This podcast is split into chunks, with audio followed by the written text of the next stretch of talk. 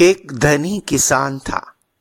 उसका नाम था दुर्गादास पर वो बहुत आलसी था। वो ना अपने खेत देखने जाता था और ना ही खलियान अपनी गाय भैंसों को भी वह खोज खबर नहीं रखता था और ना अपने घर के सामानों की ही देखभाल करता था। वो सब काम नौकरों पर छोड़ देता था। उसके आलस और कुप्रबंध कुप्रबंध यानी मिसमैनेजमेंट से उसके घर की व्यवस्था बिगड़ गई। उसको खेतों में हानि होने लगी। गायों के दूध घी से भी उसे कोई अच्छा लाभ ही नहीं होता था। एक दिन दुर्गादास का मित्र हरीश चंद्र उसके घर आया। हरीश चंद्र ने दुर्गादास के घर का हाल देखा। उसने समझ लिया कि समझाने से आलसी दुर्गादास अपना स्वभाव नहीं छोड़ेगा। इसलिए उसने अपने मित्र दुर्गादास की भलाई करने के लिए उससे कहा, मित्र, तुम्हारी विपत्ति देखकर मुझे बड़ा दुख हो रहा है।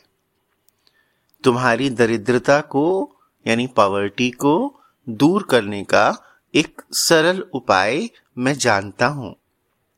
दुर्गादास बोले कृपा करके वह उपाय तुम मुझे बता दो, मैं उसे अवश्य करूँगा। हरीश चंद्र ने कहा, सब पक्षियों के जागने से पहले ही मानसरोवर पर रहने वाला एक सफ़ेद हंस पृथ्वी पर आता है। वो दोपहर दिन चढ़े लौट जाता है। यह तो पता नहीं कि वह कब कहाँ आएगा, किंतु जो उसका दर्शन कर लेता है उसकी कभी किसी बात की कमी नहीं होती।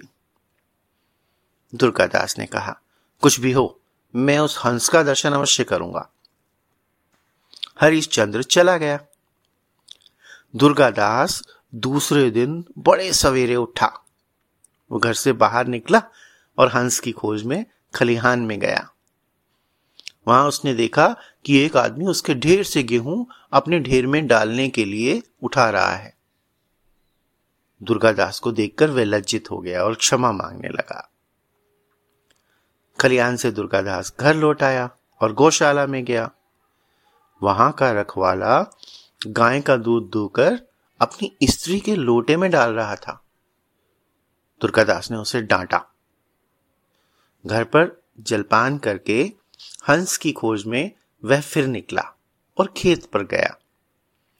उसने देखा कि खेत पर अब तक मजदूर आए ही नहीं थे। वह वहाँ रुक गया।